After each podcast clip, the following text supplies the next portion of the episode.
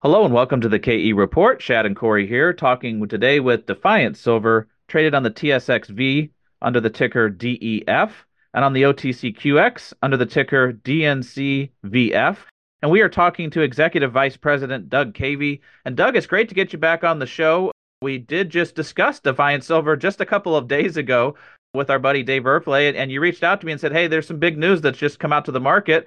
And when I went to go check, I saw that, wow, the Mexican court has confirmed as of Valentine's Day that the Tepal project is now in the ownership of Defiance Silver. This is big news for the company. I know that's something that the company has been working on getting reversed for the last two years, and that's big news to the market. But I think the question most people are going to want to know, Doug, is what is the sequence of events now? What is the plan at the Tepal project?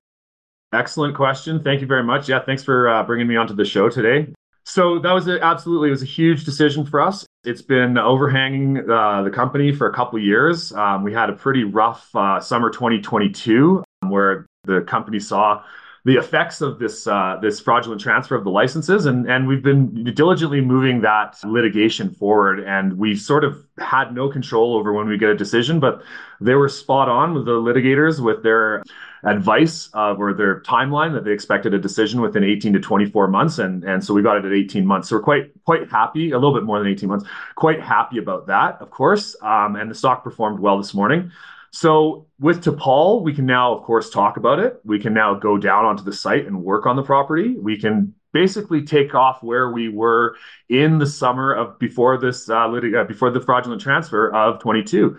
So all of that information that we were speaking to shareholders, investors, development, what what what are we going to do with the with the asset? We can get right back into that. So providing a coherent update like to the to to the market to our shareholders is sort of a 12 to 24 month strategy is is something that we think is paramount because just getting the information back into the back into the eyes of the people that are interested in the asset, but then also to show, you know, what is our what is our plan for, you know, unlocking the value on Tepal because it's, we've been, you know, sitting on our hands for two years, and and certainly you can do a lot with the project in two years. So trying to show what is the next two years going to look like. So and for us, that is pretty straightforward because it's really what we've been looking at for the last few years on the asset. And uh, since the asset was acquired, what you need to do to kind of incrementally de-risk the project so that it becomes a development decision. And that's that's really what the next steps for Tepal are. It's a big, big project, lots of drilling, lots of historical work on it.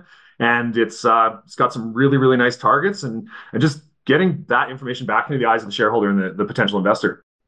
So, can you give us any insights then on what those de risking activities need to be? And even before then, some of the technical disclosure for the NI 43101 that does need to be restated as stated in the February 2nd news release?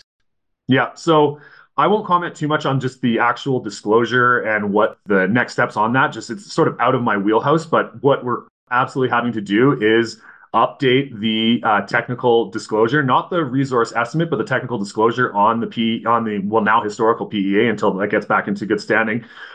And the logical next steps for us is updating that into include the work that we believe will show the strength and size of the system and potential of the system. And so that would include some drilling. Now, could, there's always a case for updating, you know, updating any sort of technical, particularly when it's a, a economic assessments, like uh, updating them for current metal prices. But we think that that doesn't actually accurately reflect what the true deposit or true potential of the deposit could be and where you can go you know, with the drill bit, with the size of the system, what kind of targets we have, and, and getting those into the eyes of the people. Because as I was saying to you guys, there's there's drill holes in there that are deep, that are you know hundreds, 188 meters of a gram gold and half a percent copper, never been followed up on. Just a lot of work that we've been doing that led up to when this decision happened or when this uh, fraudulent transfer happened. So get back, start doing the technical work on there, get that technical work inserted into uh, updating the PEA, but alongside that, updating it so that we do meet the minimum disclosure uh, with the BCSC as they identified there, and have that you know have that going as quick as possible so that that gets out of the uh, out of the out of the doghouse for us, and then really just moving the project forward in a both a growth strategy with the drill bit, showing the size and the strength of the systems, an exploration strategy where we have targets outside of where the kind of the principal zones that had been previously identified are, and then what do we do within within sort of the development strategy of the asset. So what kind of permits do we need to get into place as soon as possible? And then, you know, what does that look like in terms of a 12 or, or just say 24 month uh, strategy for the uh, operational side or the development side of that asset. Now, you do need to have the um, economic assessment done into, in order to submit certain types of permits because that you know the permit is covering what you submit as your as your report. So having that being done in, in advance of that. And this project has had those economic, or sorry, those uh, the MIA or the environmental assessment. It did have one on it previously, so um, we do have that data as well. And then looking, yeah, looking to finance to really show that this thing is going to be a mine for the next person that, or potentially going to be a mine for the next person that uh, that wants to do it, and bringing, you know, I think bringing some some different eyes into the uh, into the story. Well, Doug, we'll definitely keep following along, and please keep us posted as you put out some of those updates to the market. We'll get you back on to unpack them. But it sounds like it's good news for the company. It's good news for the project. The wheels are in motion once again, and you do have a 12 to 24 month plan that you'll be releasing with all those details. Other thing we should probably notice that as you mentioned in that deep drill hole, there's a lot of copper and gold there too. So even with a name like Defiance Silver, you got a multi uh, polymetallic deposit here that could be a deep porphyry. Definitely something we'll keep following along with. But let's pivot over to the Zacatecas wheelhouse here because there's a lot of work going on on all these different projects in the Zacatecas area. I guess let's start with San Acacio because that's really where the majority of the work has been done so far, Doug, at the Veta Grande vein. So walk us through what the strategy is for 2024 in Zacatecas, starting with San Acacio. So the big push for us is effectively doing what we're considering a maiden resource estimate on the San Acacio project, given our involvement and time of our involvement with the project. So our technical team started in 2019. So we've, you know, done a lot of the bulk of the work has been just what we've put together in terms of a geologic model, in terms of uh, you know drill strategy, where we're where where we've been, you know, finding the results that we've been putting out for the last couple of years, which have been really great results, and just getting that number out to the market so people understand what it means, and then helping people understand what that resource estimate means for putting something like this through a mill. And where is Zacatecas? And why is this significant for the district? And why is it significant for the company? Because like we're in a mining district here. I right on the other side of my uh, um, looking out my window right now. Right on the other side of the hill is, is Capstone. They're increasing their production to 7,700 tons per day. That shares a property boundary with us. So just helping people understand like that the the district is a very much a mining district, and it is very much a not a carbon copy, but a, a very similar setting as the Fresnillo deposits on the other side of the valley. So the resource estimate is the really the pillar for us in the Zacatecas district, but then really following up on the Panuco and Lucita property, the, the licenses that we purchased off of Pan American Silver. So we own them 100% now. We purchased them last year and we're we've drilled some great results off of that. But then we have uh, we've had a big program, surface program going on in the northern part of the district called Panuco.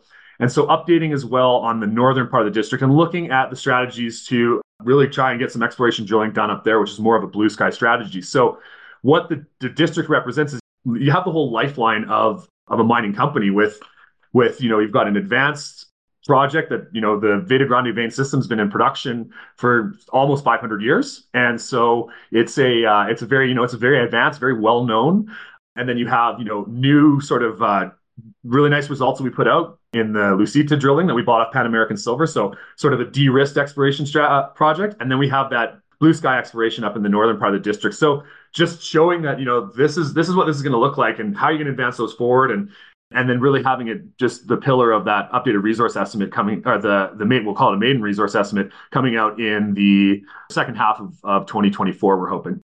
So this exploration all these plans to drill different targets maybe even new discoveries is this all hinging on money? The company does have a private placement that is open for up to $3 million right now. Is that money needed just to start drilling? So that's the drilling that we do we would do now between now and any updated resource estimate would be more focused on that resource estimate. I think that the exploration drilling right now might not be the best time without sort of really strengthening the the backbone of the of the of the company in the district which is that updated resource estimate. And so we are needing to drill a few more drill some more meters kind of a similar area that we were drill we just released in the early january and I'll leave it up to I'll leave it up to Jen and the technical team to to kind of outline our drill strategy there. Um, we do have a pretty comprehensive modeler, uh, sorry, comprehensive geologic model as well. And so it's pretty, I would say, not cut and dry, but it's pretty laid out where we want to put the drilling uh, before the resource estimate. And then depending again on the capital markets and what it's looking like, $3 million is not going to go very far in a, in a big drill campaign. So we would have to raise more money before we go on an extensive exploration program in the north. But so we'll see how this one closes. But the focus is really in Zacatecas on on resource estimate and with uh, with sort of testing some of the they're following up on some of the the work that we we released in the last two years in the main Veta Grande area and see how the market goes and if they would appreciate it. The market's not rewarding any drilling right now, and we've felt that, you know, we felt the shock of that for a couple of years now. But uh, we'll look to see what the market's like in, in a few months, and if there is a case for us putting a drill, a couple drill holes over in the northern Panuco district, um, then we'll uh, we'll do that. And we should have some we should have some news out as well shortly on on the work that we did up in Panuco, just to kind of shed some light on what uh, what's up there and and why we're so excited about it. So at least people will understand, you know, the the update of the district and and kind of showing you guys what what I was just talking about. You know, where like what what is Panuco? What does it mean in terms of a blue sky property? What is Lucita? What does that mean as a as a you know an exploration play that we've already drilled four thousand meters on? And then what is the Veta Grande? And what does that mean for an updated re- or for a resource estimate? And then what does that mean also for exploration outside of that resource estimate? Because the last drill hole that we or the last news release we put out, we put the deepest hole into the Veta Grande system, and we hit it sixty meters below the lowest level of underground workings. So we know that the system's still strong at depth, and we can find it. And so that's you know more of a, a longer term exploration strategy in in Zacatecas. But uh, it's it's you know something that we're going to have to attack in the next couple years as well. All right, Doug. Well, we'll wrap it up there, but there's a lot on the go with this company uh, at both major projects, at Tepal and in the Zacatecas stable of projects. We'll be looking forward to some of that news you just highlighted as it comes down the Newswire pipeline. So keep us posted on either project, Doug, and we'll get you back on the show to give everybody an update. And if people want to follow along with the news at Defiance Silver, definitely click on the link below this interview. It takes you over to the company news section. And Doug, looking forward to our next conversation. Likewise. Thanks, guys. Really appreciate that you uh, had me on the show today.